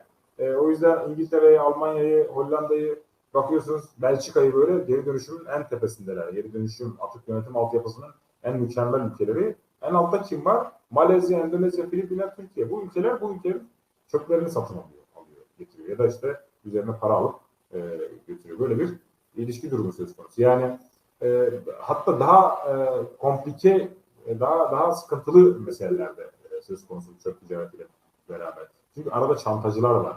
Yani iki şirket arasında bağlantıyı çantacılar kuruyor. Çantacılar da para kazanıyor bu işten. E, kim, ya burada İngilizce bilmeyen adam e, firmasında ya da bağlantılı iş yaptığı için İngilizce bile konuşamayan insanlar e, İngiltere'den İngilizce yazışmalarla çok alıp getirebiliyorlar. Bunun arası, bunu sağlayan aracılar işte hem Türkiye'de hem Avrupa'daki aracılar. E, dolayısıyla böyle bir kriminal bir faaliyet e, ortaya e, çıkabiliyor. Buna biz o yüzden çöp sömürgeciliği diyoruz. Yani bunun e, çöp sömürgeciliği olarak değerlendirilmesinin temel motivasyonu bu aslında. Bir bertaraf maliyeti var ve bunun, bunun için Türkiye gibi ülkeler e, hedef ülkeler halinde. Şu anda e, yasak yok. Şu anda e, denetim olduğu söyleniyor. E, denetimde e, önceden %99 kontaminasyon seviyesi vardı. E, bu Mayıs'taki yasakla beraber geri dönüşü geri dönüşülen tekrar e, geri açılan yasakla beraber o şeyi bıraktılar. O %99 kontaminasyon seviyesi getirilen ürün %99 sevi, e, temiz olmak zorunda diye bir şey vardı. Sonra bunu sağlayamayacaklarını gördükleri için bunu değiştirdiler. Yani e, nasıl değiştiler? Anlam olarak değiştirdiler. Yazı olarak aynı duruyor. %99 geri dönüştürülebilir diye ne anlama geldiği bile belli olmayan bir şeye dönüştü. O yüzden Peki e, ya Ahmet Hoca da sormuş, e, belki sorularda görmüşsündür. Çöp, çöp ithalatı bir yasaklanıyor, bir serbest kalıyor. Son durum nedir diye. Anladığım kadarıyla şu anda çöp ithalatı serbest, öyle mi? Serbest denetim yapılıyor, işte kontrol yapılıyor deniliyor. Peki madem serbest de neden o zaman e, Türkiye'de e, yurt dışından gelen plastik çöp bulunduğu zaman bu hayır böyle bir şey yok diye, diye Çevre ve Şehircilik Bakanlığı açıklama yaptı. E, nasıl olsa yasak değil. E çünkü Ben ham madde- anlamadım. Çünkü ham madde transferi onlara göre. Bu bir ham madde, çöp değil. Dolayısıyla Ha, bunlar, okey. E tabii ya bunlar münferit olaylar, eski görüntüler, yeni değil deniliyor. Yani burada yaklaşım meselesi. Yani bir illüzyon var. Siz çöpe ham madde derseniz bütün sorun çözülmüş olur. Ben o yüzden bütün bu yasal düzenlemeleri her şey bu, bu tür meselenin legalizasyon olarak düşünüyorum. Yani bir şeyi legalize etmek için onu yasal bir kılıfa Yani biz Adana'daki çöp dökme alanlarında ham madde bulduk diye yayınlansaydı itiraz etmeyecekler miydi? O zaman getirin satın alalım biz diyecekler belki de bilmiyoruz. Yani acayip bir e, Çok, çok şey var. ilginç hala tam anlayamadım ama e, neyse. E, ama sonuçta çöp ithalatı yasak değil. Değil hayır kesinlikle değil. Ha burada şöyle biz çöp diyoruz buna kızılıyor. Yani biz çöp ithal etmiyoruz. Yasak olan çöp ithalatı yasak deniliyor. Ham madde ithalatı serbest deniliyor. Anladım. Yani plastik atık ithalatı yapılıyor. Evet, yani. evet. Okey. Yani plastik atık ithalatı, çöp demeyelim tamam. Plastik atık ithalatı yapılıyor. Ham madde Evet. olarak. Evet, öyle deniliyor. Evet. Tamam. Ee, Ayşe Bereket'in bir sorusu var. Gömüldüğü zaman yeraltı su kaynaklarına karışmıyor mu? Evet karışıyor. Bununla ilgili çok sayıda yayın var. Ee, özellikle Asya ülkelerinde ya da gömülmenin sürekli yapıldığı yerlerde yani landfilling yapılan yerlerde e, her ne kadar zemin sızdırmaz falan filan dense de bir e, sonuçta yani oraya oradan çıkan çöp suyunun çok ciddi bir e, mikroplastik içerme durumu söz konusu. E, bu tabii yeraltı suyuna karışıyor çünkü e, komplike bir e, sistemden bahsediyoruz. Buna dair çok sayıda çalışma var.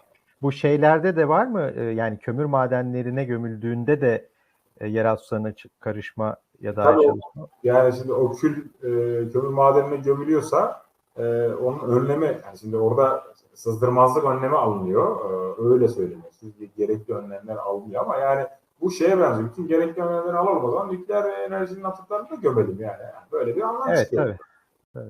Bu, bu söylem aslında çok böyle e, karşılığı olan bir söylem değil. Yani burada biz yapılmaması gereken bir şeyden bahsediyoruz. Bir şeyin, bir ürünün o sonucu ortaya çıkan, yani bir işlem sonucu ortaya çıkan atığın bertarafı için bir e, aslında illüzyon bu. Ee, sorular var ama onlara geçmeden çok kısa bir ara soru daha soracağım. Ee, yine sunumunda tarımsal plastik kirliliğinden bahsettin. Onu biraz açabilir misin? Yani nedir tarımsal plastik dediğiniz şey? E, şimdi biz e, tarımsal plastikten kastımız bizim e, sera örtü naylonları, özellikle örtü Hmm. altı yetiştiriciliğinde kullanılan, bundan büyük çoğunluğu. Tek kullanımlık alçak tünel olanlar. Yani yüksek tünel olanlar çok kullanımlık ama yani bir sene ömrü, bir buçuk sene, iki sene ömrü. Ondan sonra çöp oluyor. E, bir de sulama boruları, e, zirai ambalajlar, ziraat, zirai ilaç ambalajları ya da işte tohum fide kapları. Bunlar çok ciddi yani çok ciddi miktarda kullanılıyor. E, bazen bir kilo domates için işte atıyorum bir kilo yakın plastik tüketmek zorunda kalabiliyorsunuz. Bunun bir plastik ayak izi de var. Bu yeni bir gündem. Avrupa'da da yeni yeni ortaya konuluyor. Türkiye'de de biz yeni bir çalışma e, yaptık. Henüz yayınlanmadı ama değerlendirme aşamasında önümüzdeki ay yayınlanır muhtemelen. Bu kullanım sonucu ciddi anlamda bir mikroplastik oluşuyor. Yani bir kilogram toprakta 100 adet bu sera örtü naylonundan kaynaklanan kirlilik söz konusu olabiliyor. Bunlar e, vahşi sulama yapıldığı zaman ya da yağmur yağdığı zaman yüzey akışıyla beraber olduğu gibi sucul ekosistemlere dahil oluyor. Oradan da denizlere karışıyor. Yani e, Seyhan, Ceyhan nehirleri o yüzden en fazla plastik çöp taşıyan nehirlerden ikisi. Çünkü Çukurova e, bu plastik örtü altı sera yetiştiriciliğinde önemli bir yer kapsıyor. Özellikle alçak tünelde. Karpuz, domates, biber, kavun, ondan sonra e, marul gibi, e, salatalık gibi e, sebzelerin, meyvelerin yetiştirilmesinde çok böyle yoğun kullanılıyor. Bir de tek katlı değil. 2-3 Bu- kat üst üste kullanılıyor. Bunlar tek kullanımlık plastikler mi? Tekrar kullanılmıyor mu? Yok kullanamıyorsunuz. Tekrar tekrar kullanılmıyor. Ha. kullanamıyorsunuz. Çünkü birincisi çok kalitesizler. İkincisi eee Değmiyor herhalde. Yani daha ucuza geliyor yenisini. pahalı toplamak. Evet. Çünkü Tabii. şu anda mesela biraz daha artık toplamaya başladılar. Çünkü eee plastik ham maddesi çok ciddi olarak arttı tüm dünyada. Petrol fiyatlarıyla beraber. E şimdi toplayıp geri dönüşüme gönderiyorlar. Eskiden o geri dönüşüm tesisleri almıyormuş bunu. E, bu Mayıs'la Temmuz arasında bir yasak olunca bir tane e, burada tarımsal plastikleri toplayan bir e, tesis sahibiyle görüşmüştüm o zaman. Dedi ki ya bu yasak oldu. Bit pazarına nur yağdı derler ya bizim plastikler müşteri e, bulmaya başladı. Şimdi diyor üzerinde çamur olanı bile alıyorlar diyordu. Yani böyle de bir etkisi var. Hani çöp ithalatının iç yönetim, iç, içerideki atık yönetim altyapısına da bu, bu, bu tarz bir etkisi olduğunu belirtmekte fayda var. Dolayısıyla siz bunları toplamazsanız e, sonra tekrar tarlaya makineyi soktuğunuz zaman parçalanıp toprağa karışıyor. Onlar da olduğu gibi denizel ekosistemi. Ee, Şaban Bey'in sorusuna geleceğim ama o çözümlerle ilgili olduğu için onu bir sonraya tekrar bırakıyorum. 2-3 tane daha yine e, merak ettiğim konu var. Şimdi e, Akdeniz'in e, aslında plastik kirliliğinde bir sıcak nokta olduğunu söyledin. Yani çok çarpıcıydı aslında. Hem bu Seyhan Ceyhan nehirleri nedeniyle herhalde. E, ve şey nedeniyle de anladığım kadarıyla değil mi? Girdaplar vesaireler e, nedeniyle de Akdeniz ciddi bir sıcak nokta. Burada sizin bir e, tuz çalışmanız da vardı değil mi? Senin e, birkaç yıl önce bayağı gündem olan tuzlardaki mikroplastik. O iki şeyi soracağım. Birincisi tuz meselesi nedir Türkiye'de şu anda? Yani tuzlarda bir mikroplastik kirliliği var mı? Varsa bu Akdeniz'e mi bağlı? İkincisi de e, su ürünlerinde yani sonuçta bir su ürünleri uzmanı olarak da yani Türkiye'de avlanan balıklarda ve diğer su ürünlerinde işte midyeydi vesaireydi karidesti. Hani tüketilen su ürünlerinde mikroplastik kirliliği durumu ne Türkiye'de? Ee, son durumu bunlarda öğrenebilir miyiz? Heh, şöyle, tuz tuzdaki plastik kirlilik Türkiye'ye özgü bir mesele değil. Ee, bizim yaptığımız çalışmanın yayınlandığı dönemde başka bir çalışma daha aynı anda yayınlanmıştı. Ayşe de burada zaten. Hani onu haber haber yapan da oydu. Ee, bizim yaptığımız zaman da o küresel yapılan çalışmada da ciddi anlamda sofra tuzlarının mikroplastik varlığı ortaya konmuştu. Ondan önce Çin'de yapılan bir çalışmada yine ortaya konmuştu. Şimdi deniz kirliyse e, denizden elde ettiğiniz her türlü ürün mutlaka o kirlilikten nasibini alıyor. Tuz bunların başında. Tuz hatta en kolay kirlilerini çünkü e, bir süzme ya da bir e, ne bileyim hani balığın iç organlarını atıyorsun. İşte balığın yediği plastiğin bir çoğunluğunu atıyorsun. Yani dokuya geçmemişse sıkıntı yok dokuya da geçiyor ama e, ama tuzda öyle değil. Tuzu alıyorsunuz direkt kurutuyorsunuz falan filan böyle çok mekanik işlemler yapıyorsunuz. Çok kimyasal e, uygulanmıyor. Kimyasal Yani şu mu tuz tuz gibi görünen şeylerin bir kısmı aslında plastik gibi bir anlam mı çıkıyor bundan? Yani o öyle değil. Aslında görebiliyorsunuz bu arada. Yanından baktığınız zaman siz de görebilirsiniz. Hatta şöyle yapın. Çok basit. Hani dinleyenler de yapsın. Bir paket tuz alsınlar. Onu bir e, kovanın içerisinde eritsinler o tuzu. Bütün o e, tuz dışındaki bütün hafif malzemeler yüzeye çıkacak. Yoğunluk oluşacak. Hmm. Doğal yoğunluk. Tuz biliyorsunuz e, yoğunluğu arttırıyor sudaki. E, orada yüzenleri görecekler. Yani tüy yani e, fibril şeklindeki iplikçik şeklindekilerden tutun da rengarenk parçacıklara kadar bir sürü şey. Ben öğrencilere bazen benim dersimi alan öğrencilere yaptırıyorum ona. Hepsi şaşırıyor tabii.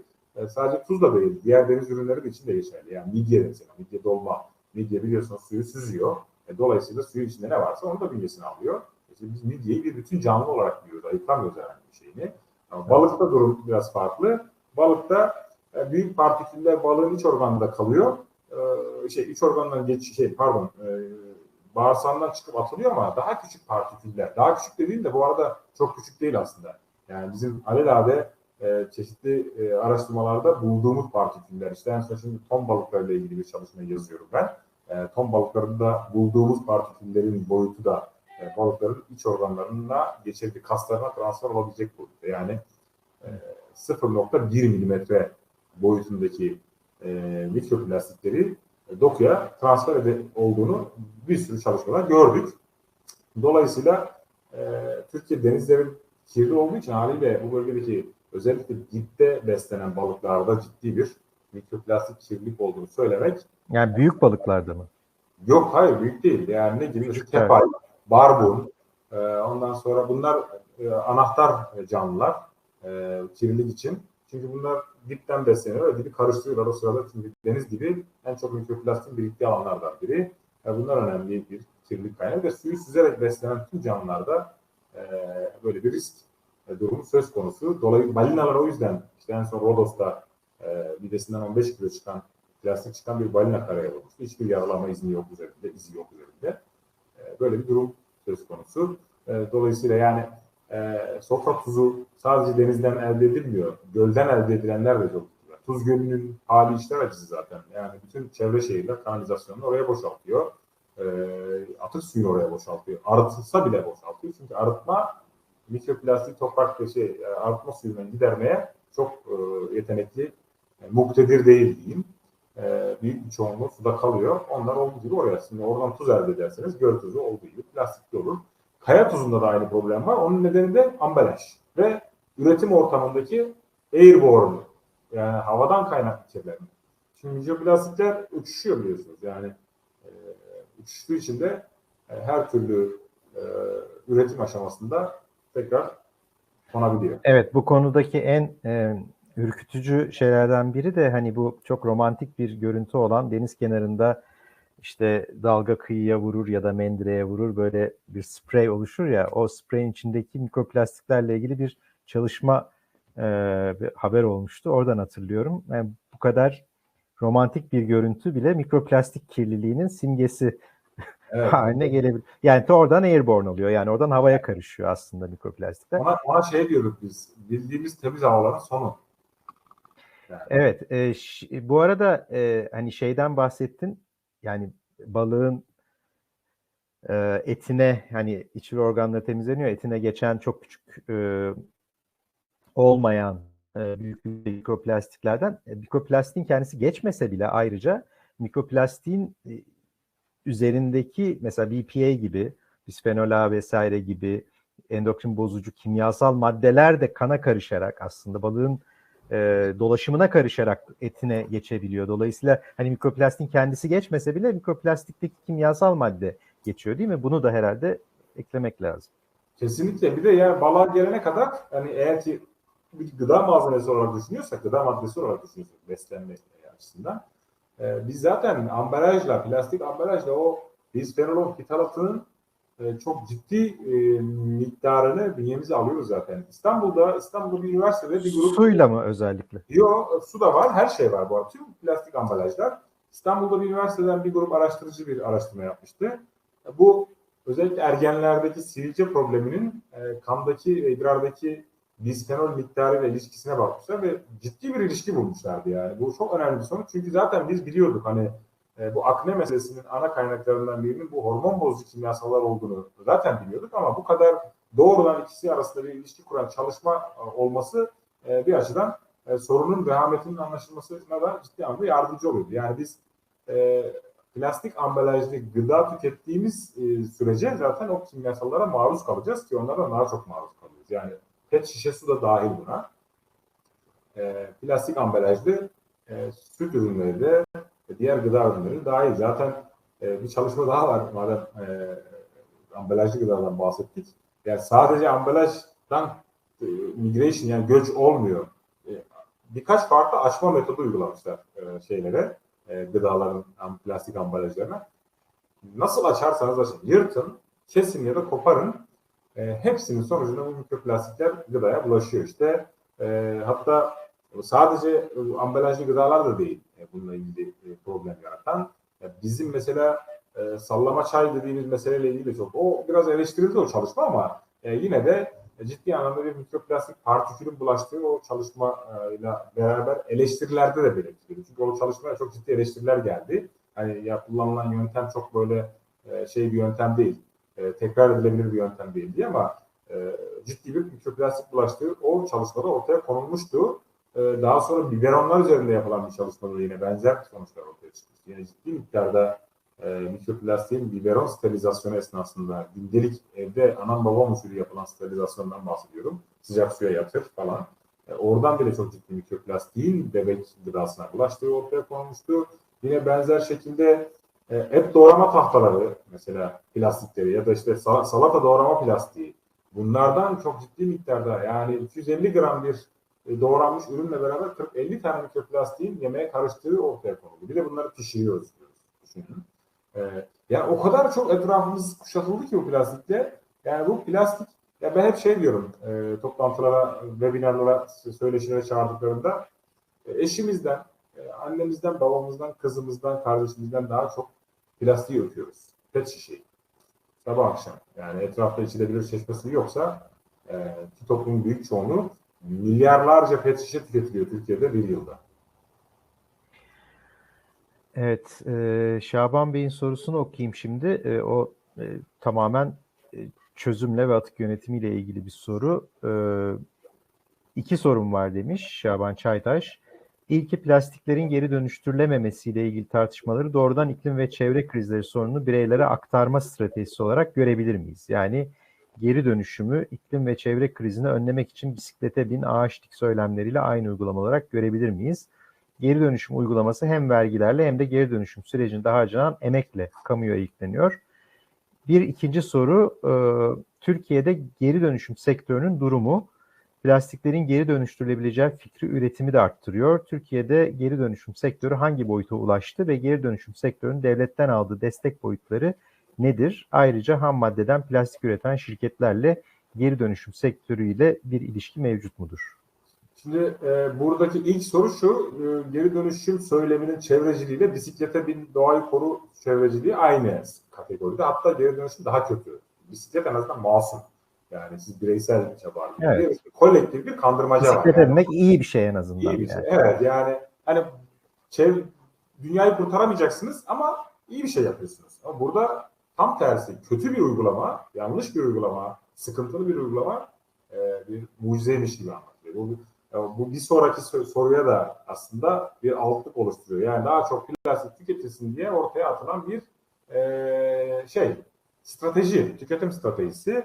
E, Türkiye'deki geri dönüşüm yani tabii bu, bu arada geri dönüşüm süreçlerinin ortaya koyduğu tüm maliyetler kamuya yükleniyor. Atık su maliyeti kamuya yükleniyor. Benim kentsel atık su arıtması gereken atık su arıtma tesisi geri dönüşüm tesisleri yüzünden çalışamaz hale geliyor. Dolayısıyla o atık su arıtılamadan ekosisteme bırakılıyor ve biz onu işte müsilaj olarak ya da işte aşırı kirlilik olarak görüyoruz. Yani böyle de bir maliyeti var bunun. E, bunu da, bu, bu da bu, bunun maliyeti kamuya yükleniyor. Benim vergilerime yükleniyor. Ve belediyenin bütçesine yükleniyor. Burada çünkü biliyoruz geri dönüşüm tesis, e, geri dönüşüm tesislerinin atık suyunu alan atık su arıtma tesisleri çok ciddi müzdaripler bu meselede. E, haftada 50 ton böyle mikroplastiğin e, şey 50 ile 80 ton arası mikroplastiğin atık su arıtma tesisine bu geri dönüşüm tesislerinden geldiğini söylüyordu oradaki mühendis arkadaş ve baş edemediklerini mecbur onu o yasal depolama alanına kamyonlara yükleyip gönderdiklerini söylüyorlar. Başka yapabilecekleri hiçbir şey yok çünkü. E, bir diğer şeyde Türkiye'deki geri dönüşüm sektörünün boyutu 1,5-2 milyon ton civarı. E, öyle bir kapasite var. Kendi söylemleri üzerine. Buna dair bir e, doğru düzgün bir veri yok. Bu tamamen benim onların söylemlerinden derlediğim bir e, sonuç. Buna dair hiçbir veri yok. Hiçbir şeffaflık yok. Kimin neyi ne kadar dönüştürdüğüne dair hiçbir bilgimiz yok. Kimse de açıklamıyor. E, dolayısıyla 1,5 milyon ton olduğunu. Kaç tane geri dönüşüm tesisi var? Yani e, kimisi 1500 diyor ama baktığınız zaman 5000'e yakın e, e, toplama ayırma tesisi ve geri dönüşüm tesisi var. İkisi birbirinden farklı çünkü toplama ayırma tesisiyle geri dönüşüm tesisi e, 5000'e yakın sayıları olduğundan bahsediliyor. E, toplam istihdam oranı da bunların Türkiye geneli toplam istihdam oranı da yani 100 bine yetişmiyor. Yani geri dönüşüm için bahsediyor. Toplama ayırma ve geri dönüşüm için. Kayıtlı istihdamdan bahsediyorum. Yoksa yasa dışı istihdamı koyarsak 500 bine falan çıkıyor e, bu sektörde. Bunların, bu firmaların bir kısmı zaten ham plastik e, kullanmak zorundalar. Sağ %100 geri dönüştürülebilir malzemeden yeni plastik ürettiğiniz zaman o kadar kaliteli malzeme ortaya çıkmıyor. Dolayısıyla biraz karıştırmanız lazım. E, bazı firmalarda her ikisini birlikte yapıyor. Yani e, her iki sektörde de aktif olan hem ham plastikten e, son ürün üreten hem de geri dönüşüm içinde olan firmalar da var. E, sadece birisinde aktif olan firmalar da var. E, yani buradaki e, ana sorunumuz e, şeffaflık, bilgi eksikliği. E, bir de bunlara ne kadar teşvik görülüyor. Ben Ocak 2021 için bakmıştım. 90 milyar mıydı? 190 milyar mıydı? O şekilde bir teşvik var. Yani akıl almaz de, miktarlar var. Yani sadece geri dönüşüm şimdi teşvik listesi yayınlanıyor. Kalkınma Bakanlığı'nın. Oradan bakabilirsiniz. Onların e, NACE kodları var. E, o kodlara baktığınız zaman e, geri dönüşüm ayrım e, görürsünüz. 100 milyar, milyar TL'ler, e, 90 milyar TL'ler böyle garip garip rakamlar var. E, hem buraya yatırım yapılıyor hem atık yönetimine yatırım yapılıyor. Üstüne üstlük bunların e, ortaya çıkarttığı maliyet de yine bizim vergilerle karşılanıyor. Böyle külliyen e, maliyeti çok yüksek bir sistem kurgulanmış. Burada e, atık yani geri dönüşüm için toplanan plastik atığın yani diyelim normal günlük kullanımda e, bazı insanlar topluyor sonuçta Ay, ayrı belediyelerde ayrı topluyor falan. Evet. E, bir sürü değişik tipte plastik bir arada atılıyor. Gıda ambalajları, su şişeleri, e, bir sürü şey. Bunların ne kadarı gerçekten geri dönüştürülebiliyor? Böyle En bir son- bilgin var mı? En son e, şey tarafından yapılan e, Zero Waste Europe tarafından yani Avrupa Sıfır Atık girişim tarafından yapılan bir çalışmada en geri dönüştürülebilir denilen pet şişelerin, plastik pet şişelerin geri dönüşüm oranının %20'yi geçmediği tespit edildi. Toplananın %20'si mi Evet. yoksa üretilenin Toplanan, toplanan, yok toplanan. toplananın? Evet. Hı. O diğerlerin hepsinin bir şekilde e, farklı e, yani yakıldığı falan yani. yakılıp ya da işte e, proses atığı ya da farklı Yani ko- kapasite, geri dönüşüm kapasitesi yeterli olmadığı için mi %20'si? malzemenin malzemenin doğasıyla alakalı bir şey. Yani kalitesiz olduğu için Tabii, veya, kalite düşüyor. Aynen. veya kirli olduğu için herhalde. evet, evet, evet. Anladım. Teşekkür ederim. Bu e, son e, bir iki sorumla başka eğer e, dinleyicilerimizden soru yoksa ha varmış. E, Gökmen'in sorusu. E, dünyada üretilen plastiğin geri dönüşüm adı altında upcycling ve downcycling oranları hakkında bir şey söyleyebilir misiniz? Yüzde iki oranı vermiştiniz fakat net anlayamadım demiş. E, sesin kapalı şey. Sedat. Upcycling dediğimiz mesele e, yüzde iki. Yani yüzde ikisi layığıyla geri dönüştürülmüş. Yüzde dokuzu e, total dönüşüm oranı yani. Toplam plastiğin. 10 milyar ton üzerinden düşünürsek e, 900 milyon tonu geri dönüşüm sistemine girmiş. Ancak sadece 2, 200 milyon tonu layığıyla birebir dönüşüme e, tabi olmuş. Geri kalan 700 milyon ton downcycling. Yani yüzde yedisi yani yüzde dokuzun e, ne kadar oluyor? E, Yüzde yetmişi yani yüzde dokuzluk oranın yüzde yetmişi yüzde otuz gibi bir değer söz konusu. Anladım. diyebiliriz. Peki benim e, başka soru yoksa benim son sorum e, peki ne yapmak lazım? Yani e, yani şunu en başta söyledin net olarak e, hani üretimi kısıtlamak lazım. Bu aslında iklimdeki iklim e, kriziyle ilgili tartışmalara bu anlamda çok benziyor. Yani e, talep yönetimiyle bu iş olmuyor. E, fosil yakıt arzını kısıtlamak gerekiyor. E, sen de aynı şekilde plastik arzını, plastik üretimini kısıtlamak gerektiğini e, söylüyorsun. Şeyde de aslında çok benzer bir e, çok benzerlik kurdum sen anlatırken.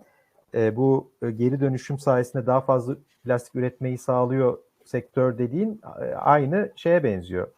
E, Carbon Capture and Storage ile yani CCS ile karbonu yakalayıp gömme teknolojilerini petrol şirketleri neden bu kadar çok e, sürekli ön plana çıkarmaya çalışıyorlar? Çünkü bu sayede petrol ve kömür üretmeye de- devam etmek istiyorlar. Çok benziyor o açıdan. O yüzden Aynı hani sektör bu arada. efendim Aynı sektör. Argüman o yüzden benzer. Evet tabii tabii aynı e, aynı şirketler.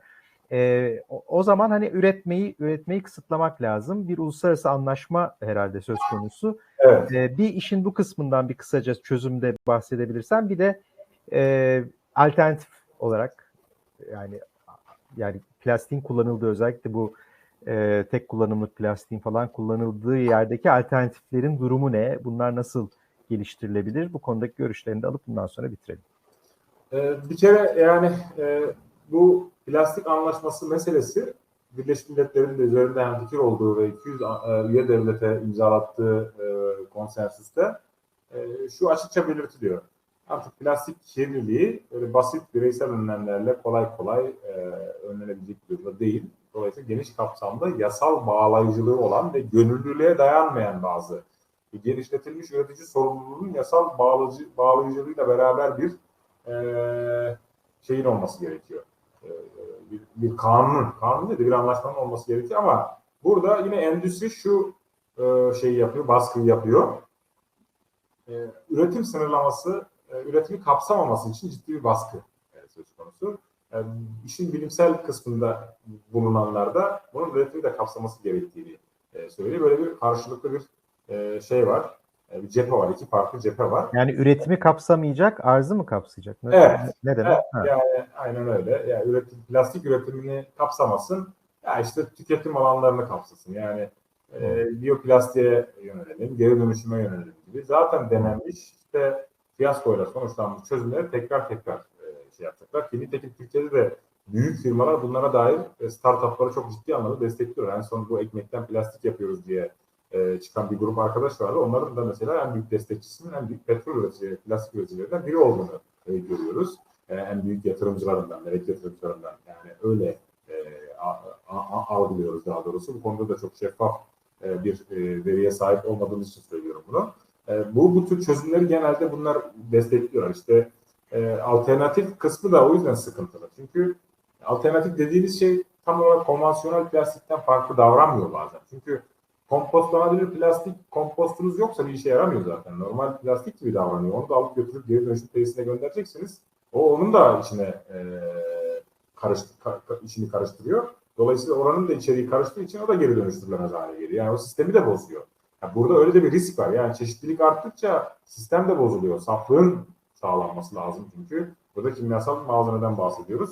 Her zaman saflık kimyasal malzemelerin e, reaksiyonlarında tercih edilen bir şeydir. Dönüşümde de böyle. Dolayısıyla alternatif piyasası çok düşük. Yani 2019'da e, biyoplastik e, biyo, biyo malzemeden üretilen plastiğin pazar oranı yüzde bir bile değildi yani. Yüzde birden çok çok daha azdı.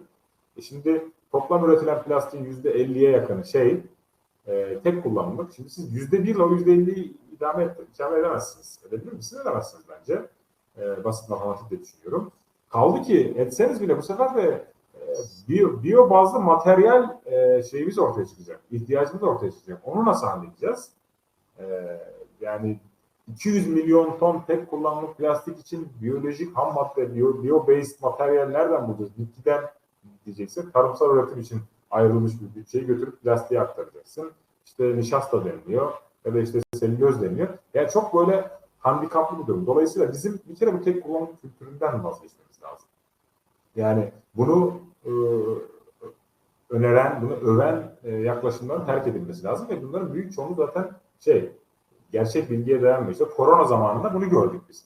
E, hijyenik diye her taraf tek kullanım plastiklerle donatıldı ama hijyenik olmadığı daha korona virüs e, pandemi başladığı zamanda ortaya konmuştu. Amerikan e, gıda enstitüsü de dahil olmak, gıda ajansı da dahil olmak üzere, Avrupa e, çevre ajansı da dahil olmak üzere herkes ya, tek kullanımın e, koronavirüsten korunmayla hiçbir ilişkisi olmadığını açık açık ortaya koyuyordu zaten, söylüyordu. Verilerle ve akademik çalışmalarla ama buna rağmen söylemi endüstri domine ettiği için biz tek kullanımda ciddi bir artış e, gördük. E şimdi bunların e, bu yanlış e, argümanlarla ne yazık ki bu işin e, bu, bu, bu işin üretici kısmı tarafı üret- üreten kesim tarafından domine edilmesi söz konusu oluyor. E, biz de sonra bunu nasıl çözeceğiz diye uğraşıyoruz. Yani şimdi e, bu dönemde üretilen bu kadar büyük miktardaki tek kullanım çöpü nasıl bertaraf ederiz? Ya da bunu nasıl tekrar geri kazanırız? Acaba bununla ilgili önerilerimiz var mı, çözümlerimiz var mı gibi bir sorunla boğuşmak zorunda kalıyoruz. Halbuki e, baştan yaratmamak elimizde. Yani şu anda tek kullanımlık plastiklerin büyük çoğunluğunu hayatımızdan çıkartabiliriz. E, Özellikle depozitoya ve tek, tekrar kullanıma uygun ambalaj tasarımlarıyla e, ambalaj sisteminin değiştirilmesi elzem hale geldi. E, firmaların ambalaj tüketim aşamasında ciddi anlamda kontrol edilmeleri gerekiyor. Burada çok ciddi bir serbestlik var. Yani bu serbestliğe çevre açısından bu kadar serbest olamayız. E, çevre açısından yasakçı olmak zorundayız. Başka türlü koruyamayız çünkü. E, gönüllülüğe dayanarak korunmuyor, olmuyor denendi. İnsanları eğitemezsiniz de. Çünkü eğitim çok uzun bir süre. Yani Avrupa'da falan eğitim yok. İnsanlar zorla ayırıyorlar. Ayırmazsa ceza ödüyor. Yani e, askeri düzen oluşmuş. Almanya'da falan çok ciddi yani şeyleri var. E, ben Japonya'ya mesela örneğini vereyim. Japonya'da e, çok fazla plastik üretiyorlar ama e, Japonya'da e, onu çöpe dönüştürüp alelade e, bertaraf etmek falan mümkün değil. Yani çok ciddi yaptırımları var. Tamam hani onlar da şeye gönderiyorlar, Vietnam'a gönderiyorlar ama hani e, demek istediğim nokta bunlar gönüllülük usulü yapılmıyor.